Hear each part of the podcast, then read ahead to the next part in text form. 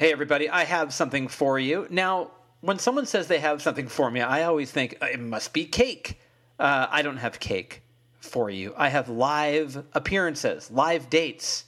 Not as good as cake, but it will be fun. I'll be in conversation with the author Margaret Lee on March 15th in Oakland at a great good place for books, and then I'll be in conversation with the author Jeff Zentner on May 1st for his first adult novel, Colton Gentry's Third Act and that will also be in Oakland at a great good place for books. And who knows? Maybe we'll have cake. I'm Alex Green, and this is Stereo Embers, the podcast. Check this out.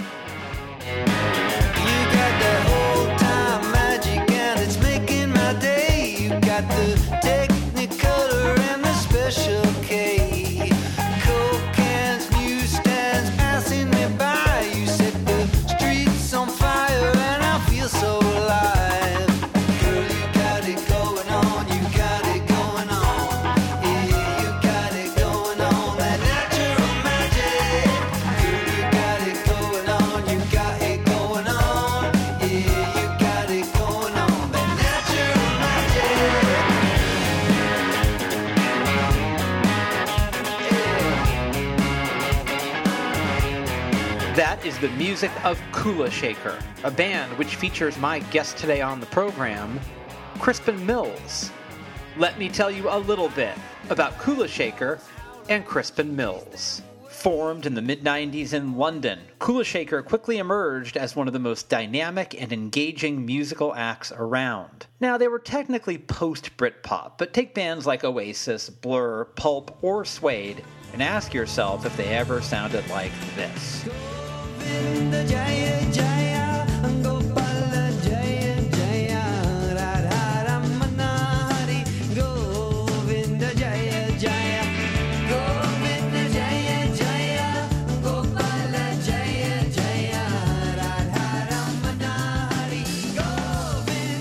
The answer, of course, is no. Mixing psychedelia with traditional Indian music and pop, Kula Shaker tore it up right out of the gate with their debut album K hitting number one and making them immediate superstars. Over the course of their career, they played Glastonbury, T in the Park, the V Festival, and they supported Oasis at their legendary Knebworth shows. Singer Crispian Mills is the grandson of the Academy Award winning actor Sir John Mills, and he's the son of director Roy Boulting and actress Hayley Mills, who you might remember from the 1961 film The Parent Trap. Now, Crispian Mills got into ancient Sanskrit texts as a young man, and he carried their wisdom into his adulthood. He also got into 60s pop, psych music, and he was a big fan of The Doors. Now, this is for all you pub quiz people. He played with X-Ray Spex early on in his career, and he appeared on the Prodigy's The Fat of the Land album. And when Kula Shaker were on hiatus, he played in a band called the Jeevas. Also, he happens to be a writer and a director. He wrote and helmed the Simon Pegg film A Fantastic Fear of Everything, and he has other projects in the works. With Kula Shaker, he's put out six marvelous albums, including K, Pilgrim's Progress, First Congregational Church of Eternal Love and Hugs, and their brand new one, Natural Magick. A riveting return to form, Natural Magick finds the original Kula Shaker lineup reunited and the results are stunning. This album is fantastic. It's an energetic blast of psych pop that's redolent with rich hooks, textured instrumentation, and melodies galore. It's fabulous work, and Crispian, he's a fabulous guy. So here you go. Me and Crispian Mills of Kula Shaker having a conversation right here on Stereo Embers, the podcast.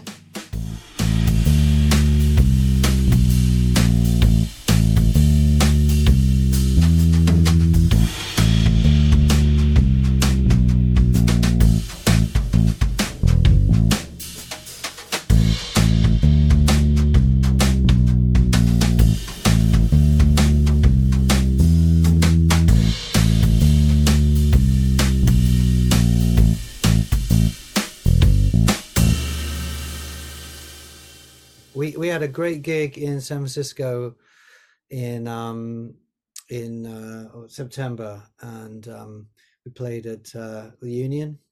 Yeah, and it, it was great. It was uh, we had a really hard tour. I lost my voice in the Midwest, and it was very uh, very uh, um, disappointing. But I managed to get it together in time for the West Coast.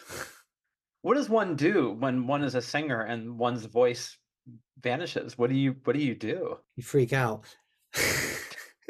it's the great fear of every singer. You know that's is that's they become the singers become very neurotic about you know people with colds and stuff and um you know um actually uh you know somebody sent me an amazing meme of uh you know Milli Vanilli just saying they never cancelled any dates on tour. Yeah their voices stayed remarkably untouched. I think there must be a little bit of especially when you're not from the states and you're in the middle of a tour and something like that happens and you think like do we have to go home? Like what do we do? I mean i imagine the panic is very real well we went um i went into uh, a doctor. Well I, I was they had a problem. I, I had a, some kind of a i don't know what it was. I think it was exhaustion actually. And uh, we did a gig in toronto and and it was going and i thought i might cancel that night. And the crowd kind of sang along and, and kind of got us through the gig. It was it was an amazing night. And i and in the morning in, in when we were flying to detroit um, i was very concerned. I had a doctor meet me at the other end and i got very well acquainted with uh, michigan uh, you know medical staff and uh, Oh, people are really nice. I, I really, I really, I, I, you know, we we love we love playing America, and uh, we were just really disappointed. But we're we're coming back soon, and uh, looking forward to to making amends. Um, uh, you know, we we've been on on this kind of, you know, we've had this chunk of our lives where the we would do an album every four years or five years. And part of it was because we we we'd kind of broken up and then we got back together in, in very much a sort of cottage industry running our own label. And also you know everyone was doing other things and had other lives and families. And so it became it was no less important but it was just fitting in uh, within our our life at that time.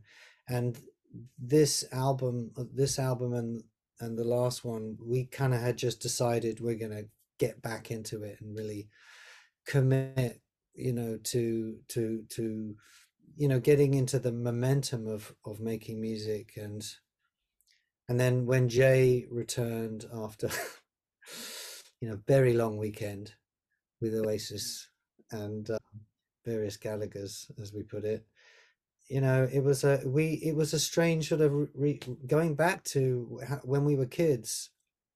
And and um, when we made this record we we were we were working stuff out live.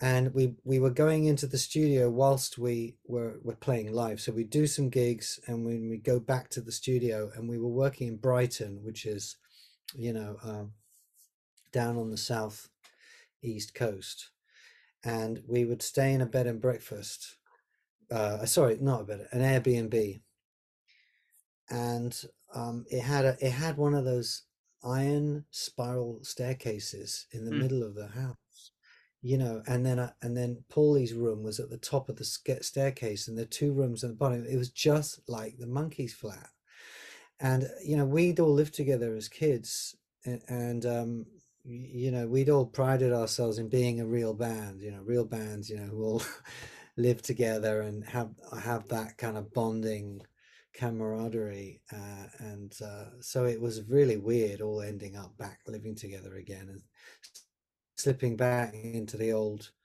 dynamics and really enjoying each other's company enjoying being the four of us again. Yeah and it's nice to have the gang the original gang back. And i will say that there was this kind of um covid way of making music where like we're all going to zoom in and play our parts yeah. um, and that sort of flies in the face of the idea of everyone living together, like you know the band and Dylan and right. Um, right. And I think with this record, I love everything you guys have ever done. I love all your albums, but this is my favorite, and it feels it feels weird to say that because I love the other ones, but this is my favorite. It feels so confident and so strong and so cohesive. And I wonder if that's just the redoubling of um, the gang getting back together, the um, that sort of momentum, that kind of um, friendship, and that's the cohesion I'm hearing. I just love the album. That's that's really great to hear. Thank you so much. Um, I think for sure it's uh, it it's certainly you know when you make you know intention when you make that decision to to to go for it again uh it, it you'll you, it will come out in the music you know? And our our um, um, a guy a guy we worked with uh, when we started off a guy called Kevin Nixon who was our manager back in the day he kind of you know he came back for a while and he was you know encouraging us and working with us and you know helping to sort of focus that intention again. And you know and um it's it's there's a magic in in chemistry you know there's a magic in the right people being together at the right time and you just can't plan it. But but so much of it is that decision that you make to go for it. And and it and when the time when it feels right when the timing um you just know it and and uh you got to just kind of it gives you a confidence when you know you're in you're in the right moment at the right time and and we had still even though we're kind of very so ambitious in wanting to for the band to kind of start moving again and um and to to to break out of our little cottage scene which was comfortable but you know it was quite small and self-contained. Um, we're still playing for each other and when you when you get that family back again you realize you are actually first and foremost playing for each other. Oh jay's gonna really like this. Oh paul and da, da. everybody's making everybody else um you know smile. And that that you're that you're the first audience. I didn't i don't i never realized that until uh, jay came back. Yeah and it wasn't as though you were out of touch with jay. Like you guys were still friends. He just he just was had another job well, you know, we had said to him, we're going to start making records again and we're going to, you know, get the band back together again, man. But uh, he he had a you know, he he'd made a commitment to them and he, and it was totally fine and we just we we to, we understood and there was no hard feelings at all. We had a good job and he was having fun and also he was having his own life, you know. And and everybody was doing that because everyone had got kids and da da da da. So you know you you got to kind of let everyone has to be free to go and do other things and that that's when you're all sort of happy. You know you're there because you want to be there. So um i hadn't seen jay for years years and years and he is a bit of a hermit anyway. I mean he he is how he looks. He is like you know gandalf the wizard and he he arrives exactly precisely when he means to arrive and and he came back at the right time. We met in a very old pub in Sussex, one of the oldest pubs in southeast England, and it was suitably medieval place to meet a guy who looks like Jay. he really is. Yeah. So it was great. It was great. It was really happy, happy uh, reunion, and it's still still happy.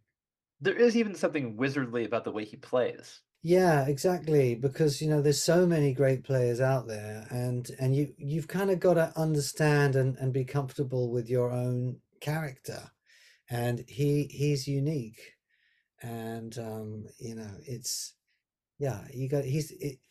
It sounds how he looks, so. I think in terms of cohesion, I think like I'm a huge Stone Roses fan. Second Coming doesn't sound like a cohesive record. I'm a huge Oasis fan the last few albums don't sound cohesive. And you wonder if the bands can realize it at the time.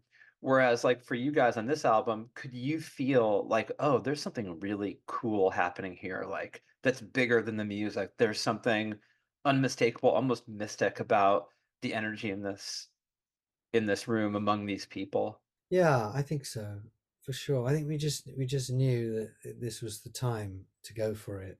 Actually, when we met Jay, in this old pub, he did say, "I've I've been getting signs anyway from the universe that this was coming." So he already knew it was going to happen, and uh, so he said, "Well, that's good. That's good. It's good that Jay already knew." Next time, can you send me a message so I'm so I get to know as well? but uh, no, absolutely, it's uh, it, it it's the, the that cohesion. I, I hear it too, and um, and uh, it's it's great. It's great to be part of. Yeah, what's cool about the album also is that it feels like a proper album. There's a beginning, there's a middle, and there's an end. Which, you know, go figure. We've always tried to do that, you know, and um, the, the the thing with this album was was much we were very strict about the arrangements because we were trying uh, stuff out live in, in in front of the audience so we were we were touring the first congregational church of eternal love and free hugs which is uh, the, the, the longest title. No one can remember it all they can remember is that they can't remember it. And you know we we're already playing new material and and or stuff that was relatively new.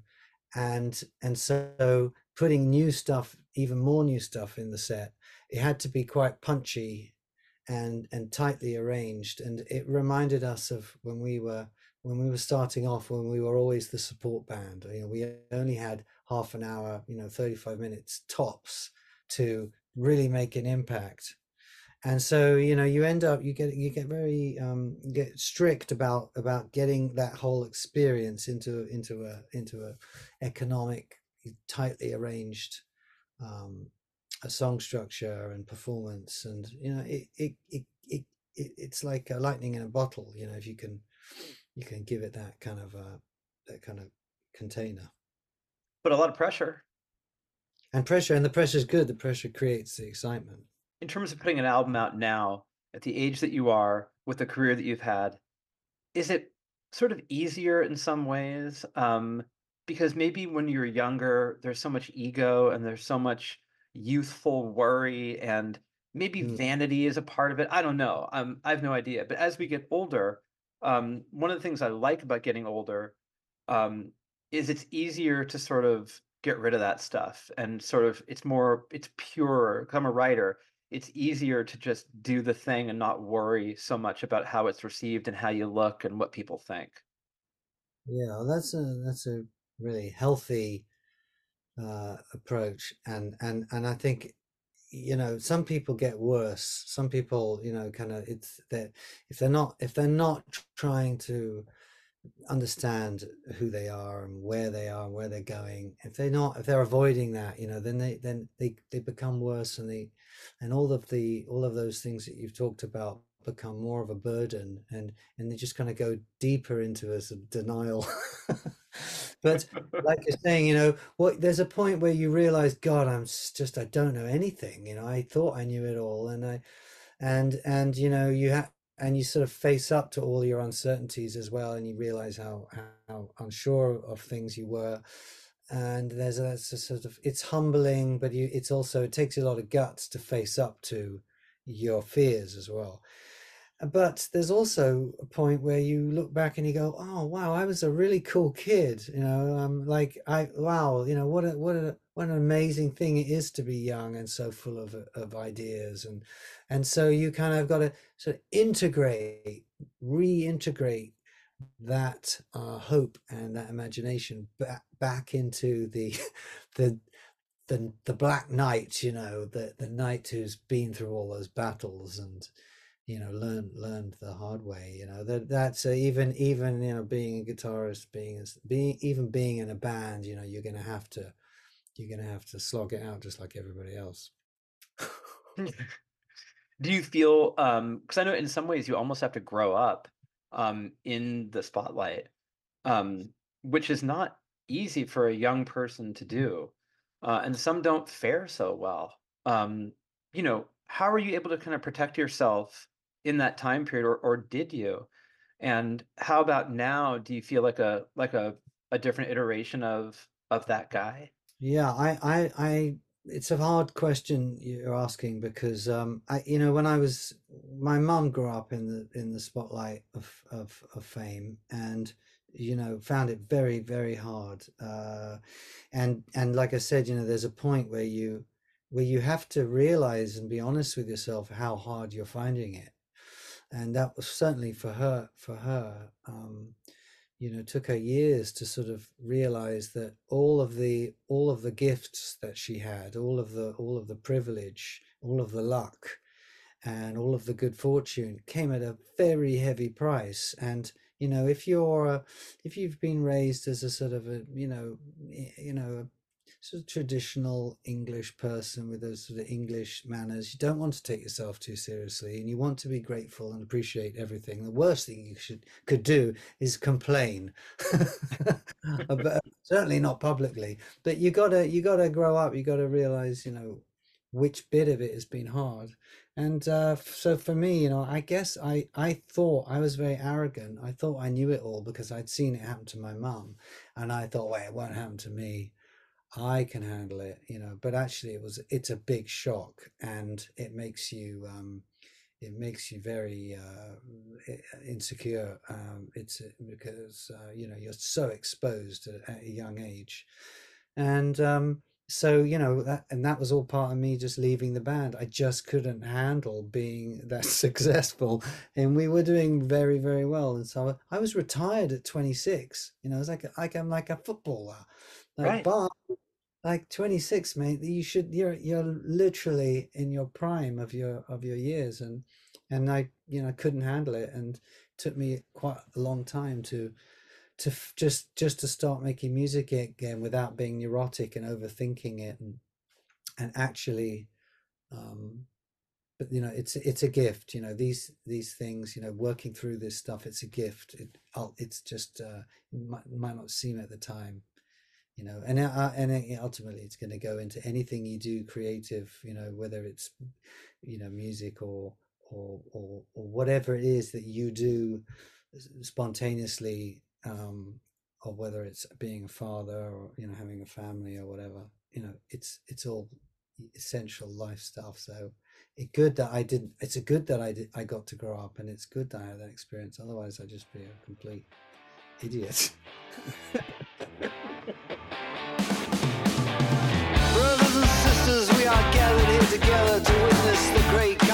in this Aquarian age of communication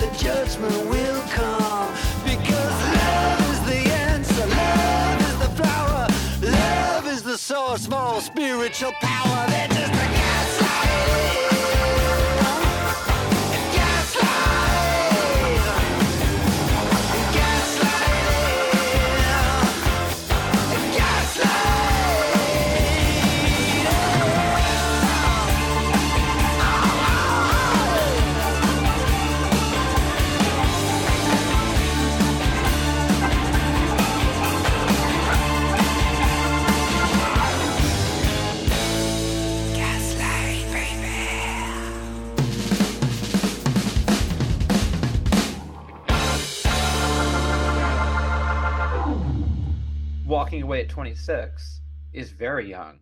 Um, I mean, but it's good that you had the realization that you needed to take a beat and and think about who you were and and what you were doing and why you were doing it. I'll be honest with you. Part of it was the was the uh, you know sort of wussing out. I just couldn't handle uh, the pressure. But the other half of it, which was just as real, is that we had set out to do something incredible, which was to to go and be a spiritual, psychedelic, you know, rock and roll dreamers, you know, and take something really spiritual just like George Harrison had done, and just kind of go out into the into the you know the the sewer of the of the music business and kind of like you know trip out the radio just like you know mm, was it was you know with the, the, that whole idea of like putting lsd in the water system this idea that you would go and do a spiritual thing and just like put it out there and the through the mass media. It was a kind of a crazy idea let's go and just disrupt the whole thing you know? Britpop was really about just beer drinking and in england especially it was a, it was a kind of a a bit you know idiotic and um and tame for us and we we wanted to bring that kind of prankster um attitude to spiritual life and uh, and we did it on the first record and we were singing you know these spiritual songs and chanting in sanskrit and we were on the national radio we were touring the world and it, it that also confused us because we had done it on the first record like what do we do now? We thought this was going to take 10 years so that also freaked us out. But you know we what what it is now is that we we kind of know who we are and we know there's there's there's much more to us uh, but what we've what we've kind of crystallized on this record is that that kind of core identity and and we've made sure it's it's in the in those kind of tight punchy uh, kind of poppy rock arrangements that you can blow an audience uh, off the stage with you know in two and a half minutes you know it's so that was the goal and and it's been a lot of fun you know trying to trying to pull it off When you came back, how what kind of inventory spiritually did you have to do or emotionally to go, "Oh, I'm coming back for the right reasons with the right impulses. I'm not making the same mistake and approaching it the same way I did when I was 19." What did you realize about yourself that made you go, "Oh no, this is from the right place?" I think it's a, quite a long process because you know part of it was that um, I love making music and um, I was I I was learning uh, those kind of things that you're talking about. I was also working in film and I was also writing films and I made made a directed a couple of movies and so for me it's it's been like you know 20 years of working through it. You know, like work doesn't stop. It's not like I know I left the left the band when I was 26 and I kind of you know wussed out basically but but you know life goes on and work goes on and you know I still had you know a family and bills to pay and when you have kids as well you have you know the reality of um, needing to work and also to show them by example like this is what you have to do guys. You have to go and like it's a silly job like yeah dad jumps around on stage and you know it's a funny job um, but it is a job.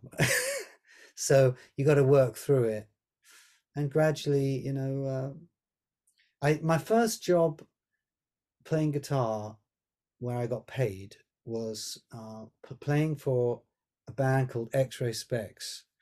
Uh, they were like one of the kind of one of the you know original art pop um, punk bands, and Poly Styrene was a she was a, a real incredible character and very very much ahead of her time you know but her thing was you know she became a, a krishna devotee and you know she was she she loved me uh, she i met her at a krishna temple and she wanted to get me in the band. She loved me because she thought i looked like brian jones and uh, she thought it'd be a good look in her in her band.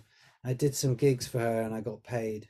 But her she was always going on about just be conscious you know you just got to become conscious of people your environment and people around you and, and yourself and you know what what's really making you tick? And um it doesn't make you neurotic you know and self-absorbed. It's just about kind of like you know that old gnostic saying you know know thyself you know you just got to you know be real about you know understanding. And the more you know yourself the more you understand other people and you know the more you understand god you know? So that she she was a real help to me. I was lucky to to have met her and worked with her when i was young and she paid me 500 pounds and i spent the whole lot on a bag of sinsemilla How old were you when you played with Poly? I mean, I'm looking at your timeline. You had to have been young. yeah yeah i was about six, 16 or 17 and uh, that was my first job and she paid me in cash and I- spent and uh, i was already a smoker and and and decided at 17 i was going to quit smoking by just smoking pure sinsemilla Did you stay friends with her? Yeah, I did. Yeah, and um, she got she got a bit cross with me when I formed Kula Shaker and uh, was spending time on that, and she didn't she didn't take it seriously, and she said, "Oh well, if you want to do your little sort of 60s psychedelic band, fine, but you know, come back and you know get serious." She was something else. It was a real ca- character. Very, like I said, very, very lucky to have worked with someone like her. And you know, like a real, you know, uh, being an original. It's so much of it is about is about you know just thinking independently. You know, and just. Uh, I saw a great Jim Jarmusch has done a really cool uh, documentary about the Stooges, and uh, I don't know if you've seen it.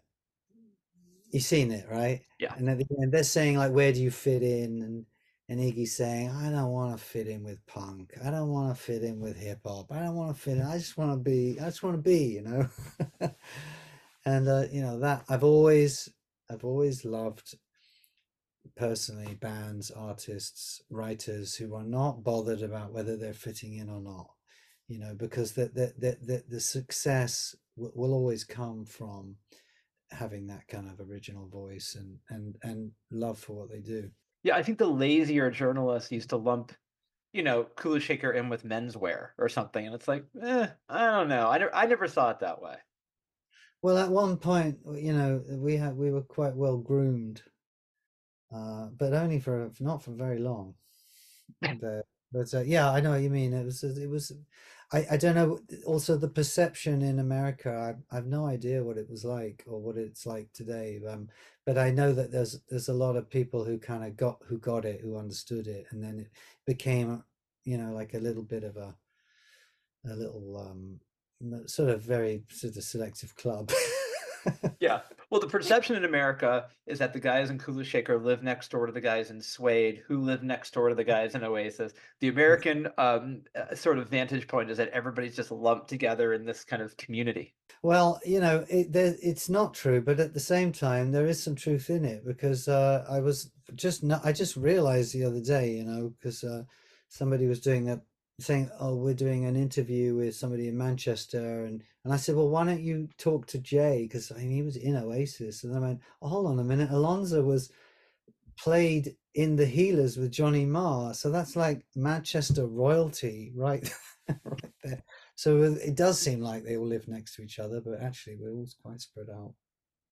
You've said something that no one else has ever said that I've talked to, which is the idea of thinking about what you're achieving and being honest with yourself about the effect that it's having on you. Um, like you were talking about with your mother, And here we look at people in America, it's like you look at Britney Spears or Justin Bieber, um, even someone like Taylor Swift, and you wonder th- in terms of are you training a critical eye on yourself and and sort of you know evaluating if this is taking a toll on you personally. And I don't know that kind of introspection is really important. And I and I, I'm glad that you mentioned that because I don't know if a lot of people think like, is this killing me? Because you know, Yeah. Well, um, yeah, you know, it may or, or until it's too late, you know. What was that um film uh with uh, with uh, John C. Reilly? Was it called Walk Hard or something? right? I just there was some clip of him in a in some bordello with a red light and he's surrounded by naked women and he's taking drugs and he's going, This is a really dark period in my life. But at the time you think you're having lots of fun, you know, but you never you know, I mean the truth is all people, you know, they don't they don't you know get real and and, until you know everything breaks down like we're just naturally people don't do that. They they'll just go until there's a problem and it's the problem. We all hate the problem. We all hate these these roadblocks but they they they are what force us to grow and if you don't grow then you're just going to stay a, a child your whole life and, you, and you're going to be you know no use to anyone. But I think that also applies to the job that you're doing, the art you're making, the relationship that you're having. You know, I think a lot of people stay married even though they probably shouldn't because of that that introspection that we're talking about. They don't do it. Um, it seems like if you applied that to every aspect of your life, that's might be the, the secret to to not the secret, but that might be the way to to grow. Otherwise, you stay kind of arrested, I would imagine. I don't know what the secret is. Uh, I don't know. For for me, uh, for me, it was a case of you know um, to to practice what what I preach. I mean, I was very very lucky. I, I, I like I say, I'm a, I'm a very lucky person. I've met some amazing people. I'm, I'm lucky enough. I'm, you know I've, been married since I was 21, and um, you know I'm lucky to to to have you know lucky in love as they say and uh, you know um I had uh, an incredible spiritual teacher um like you know how many real holy men are there out there like I, this i'm nobody believes they even exist. I mean everyone's so cynical. I met one and i was able to, to kind of become you know a, a student of that teacher. I mean i'm so i am such a lucky son of a gun. And um the all of the all of the the things in my life that, that have that have been broken or you know problems with my dad or or with my uh, career or whatever it's all just pushed me and um ultimately it's led me to Natural Magick which is a great album which i'm flogging right now. No but i really i mean i you know the if you are if you are if you are as you said you know with your writing you know you get to a point where you get you, you you're just things become easier. Finally it does get easier and uh, you know that's it's been a joy to make this record. And we've put the work in and we've spent a lot of time trying to get it as good as we can but but the kind of the the inspiration uh, and the it, it's been easy. It's been easy because it's it's for real. Do you feel more creatively alive now than ever? Do you feel you're at the top of your game in some ways in terms of the creative impulse um, to just get in there and, and make stuff? Yeah, actually, I do. And I've told people, and I found myself sounding a bit ridiculous to say, this band is the best it's ever been. The music is the best. The writing is the best. The playing is the best. I'm the best performer I've ever, I've ever been. And I'm 50, you know, and I, you know, I think I must sound completely deluded and ridiculous, but I, I, I believe it wholeheartedly. And, um, you know, you know, it's not, it's not uh, it's very very rare but it does happen. I'm thinking of you know certain people like uh, van morrison whoever have never lost it they never lost the gift. And uh you know with movies you think people like you know like akira kurosawa you know that certain filmmakers they just got better and better and better and better. But you do have to have those periods where it all kind of breaks down and then you kind of you know re-emerge again from your you know in the process you know. And th- i'm speaking as a fan um you know you got to go you, you- all the people i know you know they there's records um it, and films you know tend to and writers you know you go it's cyclic you got to go through periods of where you become more internal and then you kind of re-emerge and have some great new breakthrough. And we certainly feel like that Because artistic decline is a real thing. I mean, we we you see it in musicians, you see it in actors. Um, you know, I don't know too much about painting. It seems like the painting, the master seemed to get better as they got older. Um, but artistic decline is something that I imagine that is a scary thing for a creative person. Yeah, I, I think um, it, it can be it can be you know uh, to do with, with physical issues of you know being ill or I don't know arthritis or whatever it is that's kind of getting in the way. But obviously, the most important thing is that if you're not you're not you're not uh, in in in staring at the world in wonder, then it's all it's all over, isn't it? You know that that's what you're trying to communicate is even if you're even if you're staring in wonder at the suffering of people or that, you know ultimately it's the it's the humanity that you that that you're trying to express. Whether it's comedy or tragedy it's still it's, it's the human condition and how hu- human humanity perceives the world. If you don't if you dry up it's all over. I like the idea that there, there's a mischievous side to Kula Shaker is kind of a cool idea that you guys are a little bit subversive in the in the early days and trying to sort of um, you know, stir things up a little bit, which is a very punk rock kind of spirit in, in what you were doing. Um, is that mischievous element still there and how does it show up in the work? I love the Marx Brothers. You know, if you want to understand the Kula Shaker, like, you know, take the Marx Brothers to India.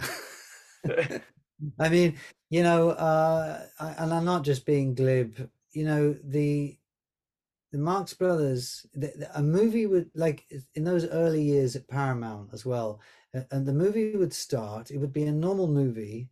There'd be some sort of romantic thread and a dance number, and then the Marx Brothers would show up, and just things would just get madder and madder and madder until you realize the whole story had just been trashed, and then there's nothing for the movie to do but end because there was nothing left of it, and and and everyone left, you know, smiling, and it, it was something like that. It was I, that kind of anarchy is very punk and it goes it, it has its roots in in comedy and and um you know there's a huge inspiration Yeah, because they got- burn it all down, right? They just, they just burn it down. they do but they you're you're left with you know the laughter you're left with those characters you're left with that beautiful music that Harpo would play you know and you just you know it's like uh, this other thing has been created in, inside you but the movie is gone it's nothing left of it they've trashed it so uh um yeah it's very punk you're right Yeah, I didn't I didn't know there was a through line between the Marx Brothers and Kula Shaker, but I think that's really cool. yeah, yeah. Well, I had we name checked him on this record actually. You know, like uh, I don't know. It's like yeah, if you can name check Groucho Marx and Mahatma Gandhi in the same line, then yeah, it, it, it works. Yeah, not easy to do. Does it feel burdensome to make plans for the future with the band? Is it easier to just say, let's just roll it and see how it goes and and and feel what we feel? Um, or are you inclined to sort of go to plot out the future? You have to have a a forward plan because there's there's four people and everyone's got families. And you know everybody has to report to their partner. And you, you know you just need a plan. The re- the reality is you know we get, we're not just like sailing the sailing the seven seas and seeing what adventures befall us. But that plan you know is full of unexpected twists and turns but in terms of like a creative plan um we're you know we're already thinking where where this record is going to take us and and what what the band can has has got to, to say that it hasn't said yet and um so we're we're yeah we're full we're full of ideas and we're excited, and like I said, we're we're rehearsing today. Um, we've been in the studio, and um, you know, we're trying to trying to balance out working on new stuff with with getting the show together. The new Is show. it safe to say you're you're uh, happy as you've ever been? Yeah, as yeah, absolutely, for sure. Yeah, yeah, that's a good way of looking at it. We're great. I mean, we're- we're grateful, you know, grateful for what we have, and and grateful for the for the for the journey, and grateful to have an audience. uh, You know, really, I mean, our music doesn't really take shape, doesn't really become consummated till we play it in front of an audience, and we're you know lucky to have fans that kind of get it you know we, we feel like there's a sort of an understanding and um and then it but our our gigs become very um yeah they've become like sort of happenings you know it's it's quite uh you know it's quite it's quite a a flow a flow of energy I, I think that you this album is is remarkable, and you've you've done it yet again. So congratulations on it. Well, that's f- fantastic to hear. I'm thrilled, thrilled uh, that you should say that, and uh, I hope you get to see us soon, and uh, I would don't lose my voice. I'm grateful for your time. Thank you. Take care, man. Nice You to meet you.